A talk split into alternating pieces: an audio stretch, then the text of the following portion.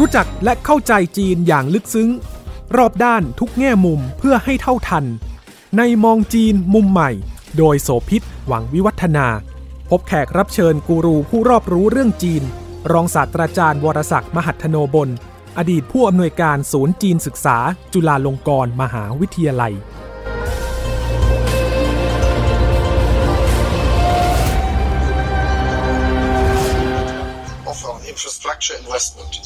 of our infrastructure investment. Today, we are relaunching our joint work as a partnership for global infrastructure and investment. สวัสดีค่ะ ปลายเดือนมิถุนายน 2565 ที่ผ่านมา พบว่าจะมีประเด็นที่น่าสนใจ ซึ่งเป็นการเผชิญความท้าทาย ระหว่างกันอีกครั้งหนึ่งแล้วนะคะ ระหว่างกลุ่มของชาติตะวันตกที่รวมตัวกัน ภายใต้ชื่อของกลุ่ม G7 คู่แข่งจะเป็นใครอื่นไปไม่ได้เลย ถ้าเรามองหลังจากที่สภาพโซเวียตล่มสลาย นั่นก็คือจีนค่ะ ความเคลื่อนไหวที่เกิดขึ้นก็คือมีการประชุม G7 ที่เยอรมนีเมื่อวันอาทิตย์ที่ 26 มิถุนายน แล้วก็ได้ประกาศโครงการใหญ่ค่ะ โครงการความร่วมมือเพื่อโครงสร้างพื้นฐานและการลงทุนทั่วโลกมีแผนระดมสตังค์มากถึง 6 แสนล้านดอลลาร์สหรัฐจากชาติสมาชิกในระยะเวลาอีก 5 ปีข้างหน้า เพื่อผลักดันโครงการเดิม ซึ่งใช้ชื่อว่า โครงการสร้างโลกให้กลับมาดีกว่าเดิม Build Back Better World หรือว่า B3 แล้วก็ W นะคะ อันนี้เนี่ยถูกเปิดตัวไปแล้วในการประชุม G7 ที่อังกฤษเมื่อปีก่อน แล้วก็กลับมาพูดใหม่ แต่มันมีความชัดเจนมากขึ้น แล้วก็มีความเคลื่อนไหวว่าจะระดมสตังค์เข้ามา เพื่อที่จะได้สมทบให้กับชาติสมาชิก ซึ่งก็มีรายละเอียดก็คือว่าสหรัฐเนี่ยฮะก็ประกาศเลย บอกว่าจะหาสตังค์ให้ได้ 2 0 0แสนล้านดอลลาร์สหรัฐเข้าโครงการในปี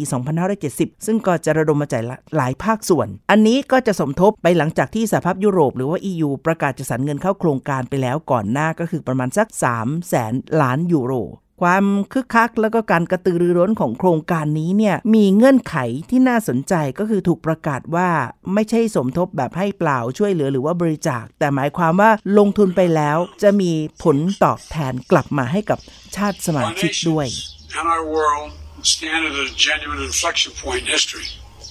Technology's made our world smaller, more immediate, and more connected. It's opened up incredible opportunities. ทั่วโลกก็จับตาไปเรื่องความเคลื่อนไหวเรื่องนี้ว่า เอ๊ะกำลังจะบอกความหมายระหว่างบรรทัดอะไรหรือเปล่า โดยเฉพาะก่อนหน้านี้ที่จีนได้ประกาศ แล้วก็เดินหน้าอย่างเต็มสูบเลยสำหรับการผลักดันโครงการ Belt and Road Initiative หรือว่าเส้นทางสายไหมในศตวรรษที่ 21 ทั้งทางบกและทางทะเล ที่จีนต้องการจะเปิดตัวไปสู่โลกแล้วก็เชื่อมโลกทั้งใบให้เป็นหนึ่งเดียวกับจีนในแง่ของการส่งเสริมหลายประเด็น เด่นชัดที่สุดก็คือเรื่องของโครงสร้างพื้นฐานนะคะที่ไม่ได้แค่เพียงทางกายภาพเท่านั้น แต่ว่ามีความเคลื่อนไหวของระบบเงินทุนการลงทุนแล้วก็อีกอีกหลายมิติด้วย วันนี้มองจีนมุมใหม่เราจะคุยเรื่องนี้กันค่ะ การประกาศชัดของ G7 จะผลักดันโครงการที่ว่านี้ มันได้แสดงสัญญลักษณ์หรือท่าทีที่ส่งตรงไปถึงจีน แล้วก็การท้าทายนโยบาย Belt and Road Initiative หรือไม่อย่างไร และคงจะได้ทำความรู้จัก G7 เพิ่มมากขึ้นถึงเรื่องข้างในรวมทั้งความสัมพันธ์ของชาติสมาชิกแต่ละชาติด้วยนะคะอาจารย์มรศักดิ์มัทนบลที่ปรึกษาศูนย์จีนศึกษา จุฬาลงกรณ์มหาวิทยาลัย จะคุยกับเราค่ะ สวัสดีครับ เกินเบื้องต้นเพื่อบอกว่ามีความเคลื่อนไหวครั้งสำคัญที่ต้องจับตาสำหรับ G7 แล้ว แต่ว่าก่อนจะไปถึงตรงรายละเอียดของโครงการสร้างโลกให้กลับมาดีกว่าเดิม หรือว่า Build Back Better World B3W เนี่ยนะคะ ที่จะชนกับ BRI ก็ต้องไปทำความรู้จักกันหน่อยว่า G7 มันมีโครงสร้างที่ซับซ้อน แล้วก็มีความสัมพันธ์ที่เรียกว่าเป็นผลประโยชน์ต่างตอบแทนหรือการรวมตัวกันของกลุ่มชาติสมาชิกอย่างไรบ้างค่ะ ย้อนกลับไปเมื่อทศวรรษ 1970 สถานการณ์แรกที่น่าสนใจคือเวลานั้นเนี่ยในหลาย ๆ ภูมิภาคของโลกนะครับได้เกิดการปฏิวัติ แล้วก็เปลี่ยนแปลงระบอบการปกครองเป็นสังคมนิยม อย่างเช่นในเอเชียตะวันออกเฉียงใต้ ในแถบบ้านเราเนี่ยสามประเทศอินโดจีนก็กลายเป็นประเทศคอมมิวนิสต์ นั่นคือเวียดนาม ลาวและกัมพูชา ประเทศอื่น ๆ ในภูมิภาคอื่นก็มีก็อย่างเช่นซิมบับเว คือมันเป็นบางประเทศในแอฟริกา นอกจากฝ่ายสังคมนิยมจะเป็นฝ่ายรุกในเวลานั้นแล้วเนี่ยฝ่ายโลกทุนนิยมก็ประสบปัญหาขึ้นมา ตัวหนึ่งก็มาจากความพ่ายแพ้ในสงคราม แต่มันมีวิกฤตอันหนึ่งที่เกิดขึ้นโดยที่โลกทุนนิยมในเวลานั้นเนี่ยไม่ได้ตั้งตัวมาก่อน นั่นคือวิกฤตการเรื่องของน้ำมันเวลานั้นเนี่ยชาติตะวันตกไม่ว่าจะเป็นสหรัฐอเมริกาหรือยุโรปนะครับซึ่งเป็นชาติอุตสาหกรรมและก็บริโภคพลังงานสูงมาก พอมีปัญหาเรื่องวิกฤตน้ำมัน ซึ่งมาจากตะวันออกกลางขึ้นมาเนี่ยมันก็เลยส่งผลกระทบต่อโลกทุนนิยมอย่างรุนแรง ผมยังจำได้เลยนะครับว่าในช่วงที่เกิดวิกฤตหนักๆขึ้นมาเนี่ยประธานาธิบดีของประเทศฝรั่งเศส คือจิสการ์ เดสแตงเนี่ยถึงกับกล่าวประโยคที่ผมคิดว่ามันสำคัญมาก ท่านกล่าวว่าขณะนี้ทุนนิยมได้เกิดวิกฤตขึ้นมาแล้ว ซึ่งธรรมดาเนี่ยโลกทุนนิยมนั้นเขาจะมีความภาคภูมิใจในความเจริญก้าวหน้าของเขา การที่มาบอกว่าเกิดวิกฤตขึ้นมาเนี่ยแสดงว่าเขายอมรับความจริง แต่ว่าการกล่าวขึ้นมาครั้งนี้มันมีความหมายตรงที่ว่า เอาถ้าเกิดวิกฤตแล้วแล้วไง ตรงนี้แหละนะครับที่นำมาจุดเริ่มต้นของการกำเนิดขึ้นมาของ G7 หรือกลุ่ม 7 ประเทศชาติอุตสาหกรรม หลังจากนั้นก็มีการปรึกษาหารือกัน ทีนี้ชาติตะวันตกในเวลานั้นเขาก็ไม่ใช่ว่าเขาไม่คิดว่าเขาจะเลือกใครที่จะมาคุย แล้วเขาก็เห็นพ้องต้องกันในกลุ่ม 7 ประเทศ ซึ่งตอนนั้นมีระบบอุตสาหกรรมที่เข้มแข็งมาก นั่นคือสหรัฐอเมริกาอยู่ในทวีปอเมริกา อีกประเทศหนึ่งที่อยู่ในทวีปเดียวกันนี้ก็คือแคนาดา ส่วนประเทศในยุโรปก็ประกอบไปด้วย ฝรั่งเศส อังกฤษ เยอรมนี อิตาลี ตอนนี้ก็ 6 ประเทศเข้าไปแล้วนะครับ อีกประเทศหนึ่งที่เขาเชิญมาเป็นหนึ่งเดียวในเอเชีย นั่นก็คือญี่ปุ่น แล้วเจ็ดประเทศนี้เขาก็ปรึกษาหารือกัน เพื่อจะหาทางออกให้กับวิกฤตทุนนิยมในเวลานั้น แล้วในที่สุดก็เป็นการถือกำเนิดขึ้นมาของกลุ่ม G7 ทีนี้ประเด็นก็คือว่าถ้าเรามองว่ากลุ่ม G7 นี้คือ เจ็ดชาติอุตสาหกรรมยักษ์ใหญ่ของโลก ตรงนั้นมันก็ไม่ผิดนะครับ แต่สิ่งที่ต้องตั้งคำถามก็คือว่าเอ๊ะทำไมมันต้องเจ็ดประเทศ อันที่จริงยุโรปก็มีหลายประเทศที่เป็นชาติอุตสาหกรรมกันเรื่องของเรื่องก็คือว่ากลุ่ม G7 นี้เนี่ยถ้าเราไปดูเบื้องหลังของเขานะครับเราก็จะพบว่าเจ็ดชาติอุตสาหกรรมเนี่ยปรากฏว่าคือเขาไม่เพียงเป็นชาติมหาเศรษฐีเท่านั้นนะเออในแง่การเมืองก็เหมือนกันเขาก็มีอิทธิพลสูงมาก แต่ที่สำคัญถ้าเราเจาะ บีบให้แคบลงมาเอาในมิติของเศรษฐกิจแล้วเนี่ยเราก็จะพบว่ากลุ่มเจ็ดชาติอุตสาหกรรมเนี่ยคือเจ็ดชาติที่มีอิทธิพลสูงอยู่ในธนาคารโลก แล้วก็กองทุนการเงินระหว่างประเทศ หรือที่เราเรียกสั้นๆว่า IMF มันมีในแง่ของการที่เจ็ดประเทศเนี่ยเป็นผู้ลงทุนเป็นกระเป๋าเงินให้กับธนาคารโลกและก็ IMF แต่ว่าธนาคารโลกเนี่ยเรามักจะรู้จักในแง่ที่ว่ามีบทบาทในการส่งเสริมการพัฒนาของประเทศต่างๆ ในรูปของการให้เงินกู้อะไรก็แล้วแต่ แต่ว่า IMF เนี่ยเราจะรู้จักมากกว่า เพราะ IMF นั้นมีบทบาทที่เล่นในเรื่องนี้แบบตรงๆ และก็เด็ดขาดรุนแรงผมยกตัวอย่างเมื่อคราวที่เกิดวิกฤตต้มยำกุ้งในประเทศไทยเนี่ยเราก็พึ่งพา IMF แต่ว่าบทบาทที่รุนแรงเฉียบขาดของ IMF ตอนนั้นก็คือว่าเขาจะบังคับไกลๆ ให้ประเทศไทยใช้ยาแรง เช่น ปฏิรูปรัฐวิสาหกิจหรือที่เราเรียกว่าแปรรูปรัฐวิสาหกิจนะครับ แม้แต่เรื่องของมหาวิทยาลัยออกนอกระบบเนี่ยก็อยู่ในคอนเซปต์นี้นะครับตอนนั้นสถาบันการเงินของเราก็ล้มละเนระนาดไป IMF เนี่ยเราจะเห็นได้ว่าเขาจะถูกวิพากษ์วิจารณ์มากกว่าธนาคารโลก แต่เขาก็ไม่ไม่สนใจ เพราะว่าสิ่งที่เขาสนใจก็คือว่าเงินที่เขาเอาไปช่วยเหลือประเทศใดก็แล้วแต่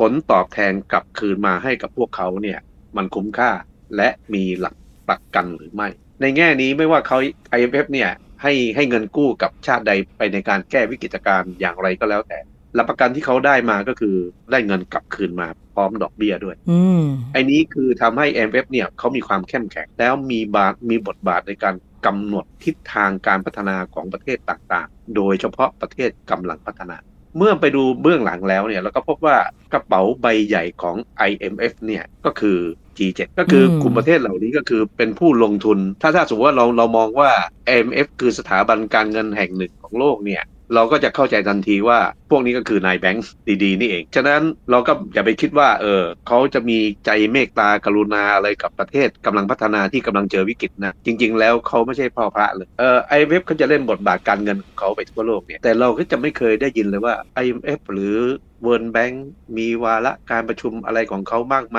จริง ๆเขาก็มีของเขาแต่มันเขาก็ทำเป็นแบบสถาบันทางการเงิน แล้วเราก็ไม่ค่อยสนใจ แต่จริง ๆ แล้วสิ่งที่น่าสนใจก็คือว่าการประชุมของ G7 นี้ต่างหากคือเวลา G7 เขาประชุมอะไรแล้วมีประกาศอะไรออกมาเนี่ยนะครับเราสามารถจินตนาการได้เลยว่าต่อไปเนี่ย IMF ก็จะมีบทบาทคล้ายๆกันนั้น ก็คือขานรับกันล้อกัน อย่างเช่น การประชุมครั้งนี้ของ G7 ต่อไปนี้นะครับเขาจะมีโครงการในการพัฒนาอะไรบ้างนะครับ ซึ่งที่เขาประกาศมาก็คือ โครงการความร่วมมือเพื่อโครงสร้างพื้นฐาน และการลงทุนทั่วโลก ซึ่งเมื่อปีที่แล้วเขาใช้คำว่าสร้างโลกให้กลับมาดีกว่าเดิม การประชุมในปีนี้เนี่ยสหรัฐประกาศเลยสหรัฐจะลงขันนะฮะสองแสนล้านภายในปี 1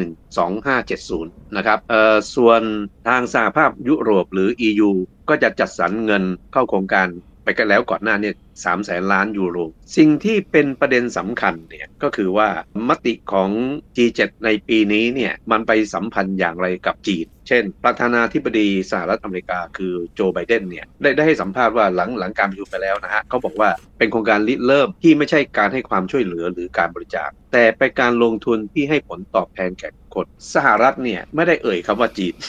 นะฮะนั่นก็คือหมายความว่าไอ้เงินที่ผมได้เอ่ยไปจะกี่แสนล้านดอลลาร์หรือกี่แสนล้านยูโรก็แล้วแต่เนี่ยเขาให้กับประเทศใดก็แล้วแต่นะครับที่จะเอาไปกู้ แต่ว่าเมื่อเอาไปลงทุนแล้วเนี่ยประเทศนั้นก็จะได้รับผลตอบแทน ประเทศนั้นก็จะได้ประโยชน์ไป เมื่อไปเปรียบเทียบโครงการ Belt and Road Initiative ของจีน BRI เนี่ยนะครับมันจะไม่เป็นเช่นนั้น กรณี BRI เนี่ยจีนประกาศว่าจะสร้างเส้นทางสายไหมเชื่อมต่อกันไปทั่วโลก แต่ BRI ของจีนนั้นก็ให้ความสำคัญกับโครงสร้างพื้นฐาน แล้วในขณะเดียวกันหลังจากที่ประกาศ BRI แล้วเนี่ยจีนก็ประกาศตั้งธนาคารเพื่อการลงทุนโครงสร้างพื้นฐานแห่งเอเชีย AIIB คือธนาคารที่จีนตั้งขึ้นมาเพื่อรองรับโครงการ BRI ชื่อเต็มก็คือ ASEAN Infrastructure Investment Bank แล้วจีนก็ถือว่าเป็นขาใหญ่ที่ลงทุนลงขันให้ก่อนตอนแรกก็คือประมาณสัก 50%แต่ว่าก็มีการระดมทุนมาจากส่วนของชาติสมาชิกอื่น ๆ ที่จีนต้องการจะเชิญชวนแล้วก็ได้สำเร็จแล้วเนี่ยในการเข้าร่วมกับโครงการ BRI ที่บ้านด้วยค่ะ AIB เนี่ยประเทศที่จะมากู้เนี่ยก็กู้ไปนะครับแล้วเอาไปลงเวลาลงทุนแล้วโครงสร้างพื้นฐานที่ลงทุนไปจะได้กำไรขาดทุนนั้นก็อีกเรื่องหนึ่งนะสิ่งที่ผมคิดว่า G7 เขาประกาศในปีนี้เนี่ยนะครับโครงสร้างพื้นฐานของเขาเนี่ยมีความแตกต่างกับจีนอย่างมีนัยยะสำคัญอยู่เรื่องหนึ่ง ซึ่งจีนไม่มีคือ BRI ของจีนไม่มีสหรัฐเขาพูดไปในเที่ยวนี้เลยว่า ใครก็ตามที่ไปกู้เงินของจีนมาลงทุนในการสร้างถนนท่าเรือรถไฟก็แล้วแต่เนี่ย บางชาติเนี่ยทำไปทำมาแล้วปรากฏว่าขาดทุนคือกลายเป็นหนี้เป็นสินจีน หรือที่ชาติตะวันตกเขาเรียกว่ากับดักหนี้นะครับ แต่ว่าเขาก็คุยของเขา G7 ว่าของเรานี้ไม่เหมือนกับของจีนเขาให้ความสำคัญกับการลงทุนในการพัฒนาใน 4 ภาคส่วนด้วยกัน เรื่องของพลังงานสะอาด เรื่องของระบบสาธารณสุข เรื่องของความเท่าเทียมทางเพศ และเรื่องของเทคโนโลยี โทรคมนาคม ข้อมูลข่าวสาร เช่น โครงการพลังงานแสงอาทิตย์ในแองโกลา โครงการสร้างโรงงานผลิตวัคซีนในเซเนกัลหรือโครงการสร้างสายเคเบิลโทรละคมนาคมใต้ทะเลของบริษัทสหรัฐเชื่อมสิงคโปร์กับฝรั่งเศสผ่านอียิปต์แล้วก็คาบสมุทรโซมาเลีย แต่เราจะพบว่า โอ้โห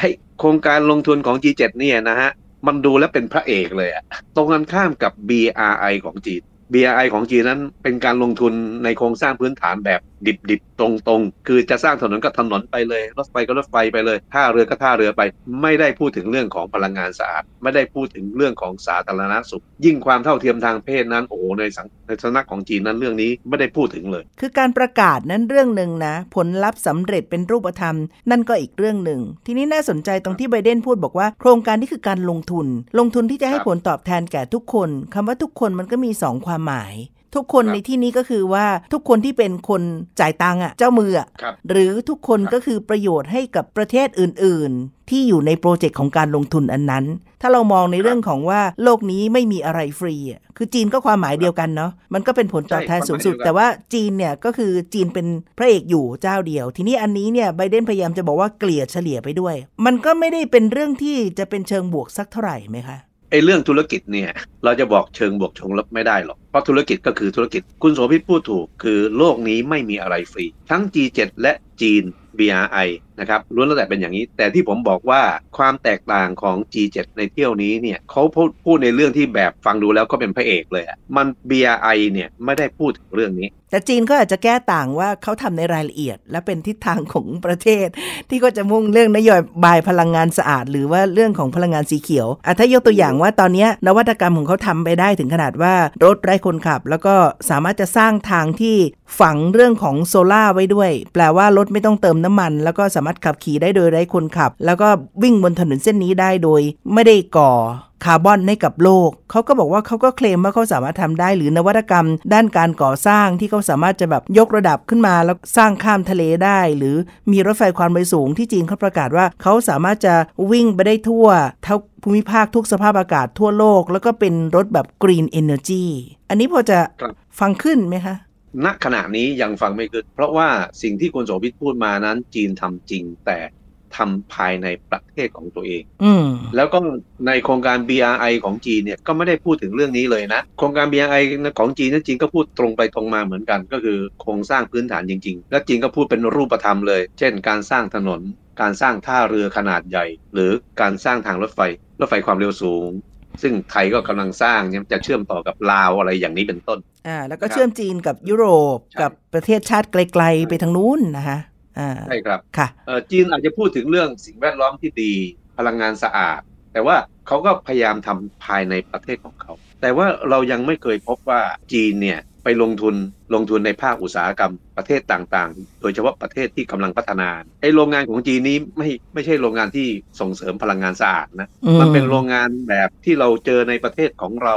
หรือประเทศอื่นๆ ก็คือเป็นเป็นแบบเก่าไม่ใช่เป็นแบบใหม่นะครับเพราะฉะนั้นไอ้ตรงนี้เนี่ยที่ผมคิดว่าพอ G7 เขาเขาพูดมาอย่างนี้เนี่ยมันก็เลยทำให้การแข่งขันครั้งนี้ PGII ของ G7 กับ BRI ของจีนเนี่ยก็จะเกิดลักษณะของการแข่งขันกันขึ้นมา จุดร่วมคือ ทั้งจีนและ G7 เนี่ยก็คือลงทุนในโครงสร้างพื้นฐานแต่สิ่งที่แตกต่างกันก็คือว่าพลังงานสะอาด ระบบสาธารณสุข ผมมีแนวโน้มที่จะเชื่อว่า G7 ยกเรื่องนี้ขึ้นมา มันมีพื้นฐานมาจากเรื่องของโควิดเขาเอาวิกฤตนี้มาเป็นโอกาส ต่อไปนี้เขาจะลงทุนเรื่องระบบสาธารณสุขด้วย เรื่องของการป้องกันโรคระบาดซึ่งไม่เฉพาะโควิดแล้วนะฮะในอนาคตอาจจะหมายถึงระบบสาธารณสุขในด้านอื่นๆด้วย พลังงานสะอาดของจีน BRI ก็ไม่ได้พูดถึงนะ BRI ก็ไม่ได้พูดเพราะสร้างถนนสร้างท่าเรือเนี่ย มันไม่เกี่ยวกับพลังงานสะอาดเลย ยิ่งความเท่าเทียมทางเพศนี้โอ้เป็นเรื่องเชิงสังคมวัฒนธรรม BRI นั้นห่างไกลมาก แต่ว่าไอ้เรื่องความเท่าเทียมทางเพศนี้เนี่ย ผมก็ยังนึกภาพ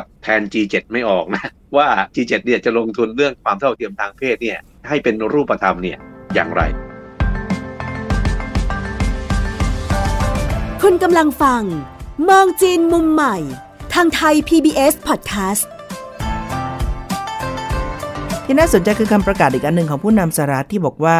ผลักดันโครงการนี้เนี่ยอยู่บนพื้นฐานของความเชื่อมั่นว่าเมื่อชาติประชาธิปไตยทำได้เนี่ยหมายความว่าก็จะมีชัยชนะเหนือเผด็จการ ความหมายมันก็เป็นลูกชิ่งไปโดยปริยาย ให้รู้ว่าอะไรก็ตามที่ไม่ใช่ประชาธิปไตยมันอาจจะเป็นข้อที่เป็นแต้มรองมากกว่า ซึ่งนั่นก็คือจีน ครับ ผมก็มองอย่างกลางๆนี่ก็คืออะไร G7 นั้นเขาก็คิดในเชิงธุรกิจโลกนี้ไม่มีอะไรฟรี ถึงแม้เงินที่เขาเอาไปลงทุนเนี่ยนะครับ ไปลงทุนในเรื่องที่ดูแล้วเป็นพระเอกเนี่ยถึงที่สุดแล้วผมก็เชื่อว่า G7 เนี่ยคิดถึงเรื่องของกำไร สิ่งที่ประธานคณะกรรมการยุโรป นางอ r ซูล่าฟอนเดร์ไลออนได้พูดเอาไว้ก็ไม่แน่นะเขาบอกว่าโครงการนี้อยากจะผลักดันการลงทุนที่มีพลังเชิงบวกให้กับโลก แล้วก็หวังว่าจะทำให้เกิดทางเลือกให้กับบรรดาชาติพัฒนาทั้งหลาย เพราะอาจารย์บอกว่าครับการลงทุนมันก็ต้องมีผลกำไร และแน่นอนก็ต้องมีคนที่ต้องเสีย เพราะกำไรนั้นก็ได้มาจากคนที่ขาดทุนใช่ไหมฮะเออแล้วตกลงมันจะเป็นทางเลือกจริง ๆสำหรับชาติพัฒนาเพื่อให้โลกดีขึ้น ใช่หรือเปล่าก็เป็นคำถามไหมฮะ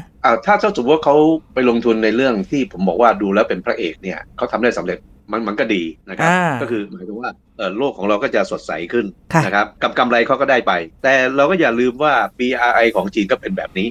G7 ในปีนี้เนี่ยประกาศโครงการ PGII เพราะฉะนั้นหลังจากนี้ต่อไปเราก็ยังไม่รู้ไงว่ามีประเทศไหนจะกู้ไปแล้วก็ประสบความสำเร็จมากน้อยแค่ไหน แต่ที่เรารู้ไปก่อนหน้านี้แล้วก็คือ BRI ของจีน มันเริ่มเห็นผลว่ามีประเทศไหนสำเร็จประสบความสำเร็จบ้าง หรือไม่ประสบความสำเร็จบ้าง แต่เรารู้ที่แน่ๆณขณะนี้เนี่ยมันเกิดวิกฤตในศรีลังกา แทบจะล่มสลายเลย ปัญหาพื้นฐานเนี่ย ก็มาจากการกู้เงินอย่างไม่บรรยะบรรยังของรัฐบาลศรีลังกา เงินกู้ที่มีเปอร์เซ็นต์สูงมากนะครับ ที่เขากู้มาเนี่ยก็คือกู้จากจีน ในการสร้างท่าเรือซึ่งประประสบการณ์ขาดทุน ตอนนี้ผมคิดว่าจีนก็คงรู้แล้วล่ะว่ามีประเทศไหนที่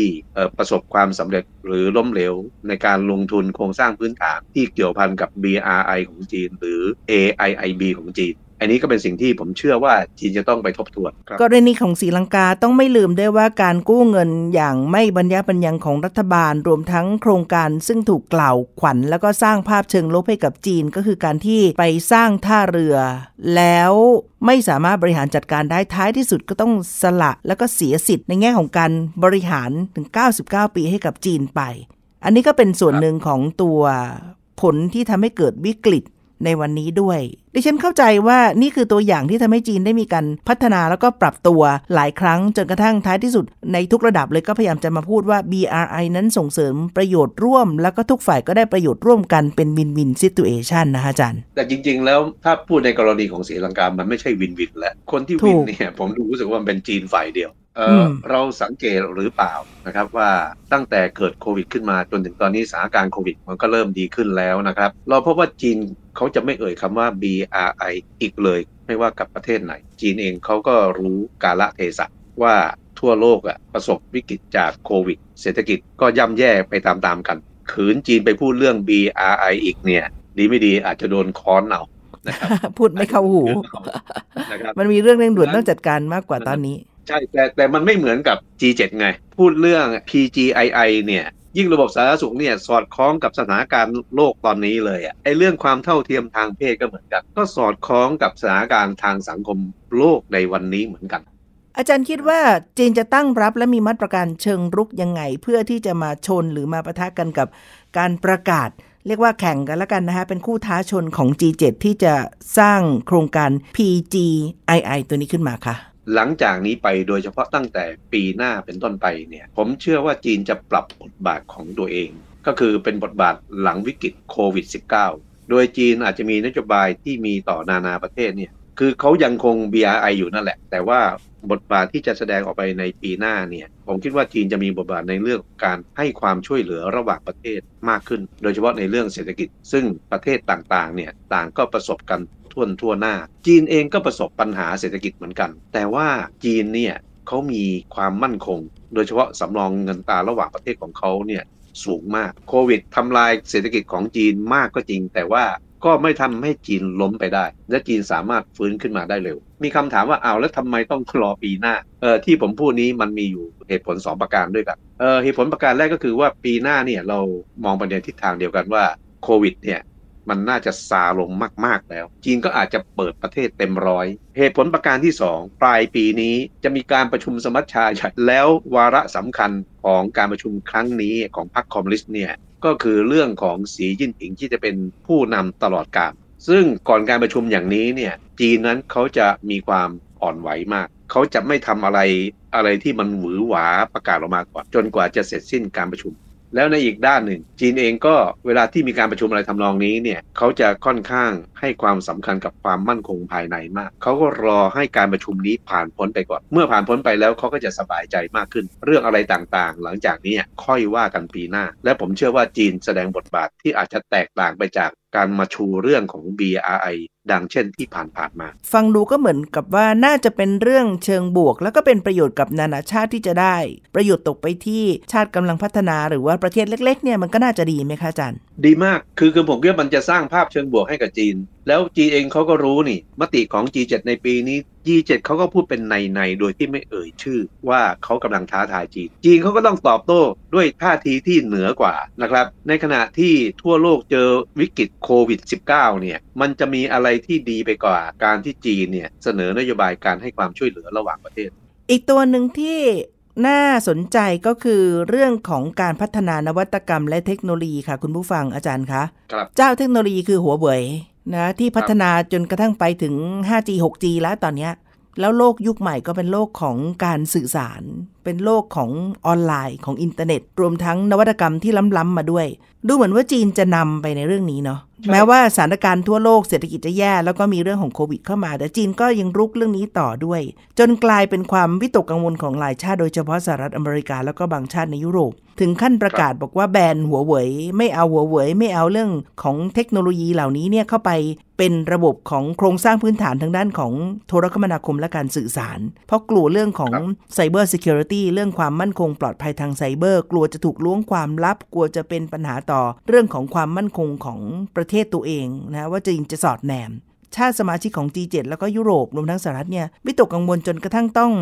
เร่งหรือพัฒนาเรื่องนวัตกรรมเพื่อจะมาเป็นคู่แข่งหรือเหนือกว่าฝั่งนี้ของจีนไหมคะ ในแง่เทคโนโลยีนะครับ G7 ในทุกวันนี้เนี่ยยังสู้จีนได้ แต่ว่าปัญหาของ G7 ณขณะนี้เนี่ยทั้งสหรัฐและยุโรปต่างประสบวิกฤตเศรษฐกิจพอๆกัน ประสบมาเป็นนับ10ปีแล้ว คือเขากำลังจะฟื้นตัวอยู่แล้วนะฮะแต่มาเจอโควิดเสียก่อน มันไม่เหมือนจีน จีนเนี่ยเออสามารถจัดการกับวิกฤตนี้ได้อย่างรวดเร็วและเด็ดขาด ในขณะที่จีนเจอวิกฤตโควิดเนี่ยจีนก็ประสบกับปัญหาทางเศรษฐกิจเหมือนกันกระทบอย่างรุนแรง ข้อดีของจีนที่แตกต่าง G7 ก็คือว่าพื้นฐานทางเศรษฐกิจของจีนตอนนี้ความมั่งคั่ง จีนมีมากกว่า เทคโนโลยีทั้ง G7 และจีนมันก็สูสีกันนะ แต่แต่ในเทคโนโลยีบางด้านเนี่ยโดยเฉพาะเรื่องของการทหารเนี่ยก็เป็นที่ยอมรับกันว่า G7 นั้นก้าวหน้ากว่าของจีนแต่ถ้าเปรียบเทียบในเรื่องของพื้นฐานทางเศรษฐกิจแล้วเนี่ยตอนนี้เนี่ยจีนเข้มแข็งกว่า อะไรจากนี้ไปที่เราควรจะต้องติดตามหรือจับตาคะอาจารย์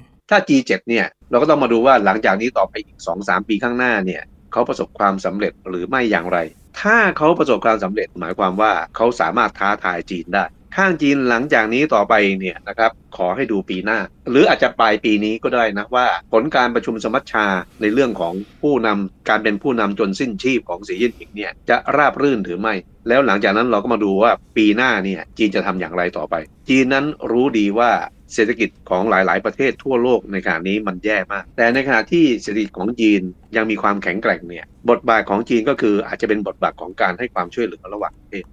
ปีพศที่เราต้องติดตามความเคลื่อนไหว มีหลายตัวเลขเลยนะคะ คุณผู้ฟังสำหรับเรื่องของ PGII นี้ก็คือปี 2570 นะแต่ว่าถ้าสำหรับ BRI ก็มีตัวเลขนะ2020-2030แล้วก็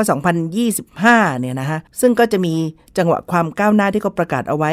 หลายเรื่อง ก็เป็นทิศทางที่เราคงต้องติดตามกันต่อ และนี่คือเรื่องที่เราคุยกันในวันนี้นะคะ ในมองจีนมุมใหม่ ทางไทย PBS Podcast อาจารย์บรศักดิ์มหัทโนบุญที่ปรึกษาศูนย์จีนศึกษา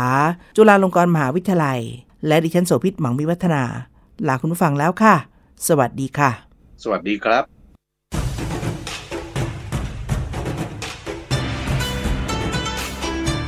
ติดตามฟังรายการมองจีนมุมใหม่ ได้ทางเว็บไซต์และแอปพลิเคชันไทย PBS Podcast กดติดตามสื่อสังคมออนไลน์ ทั้ง Facebook Twitter Instagram และ YouTube ไทย PBS Podcast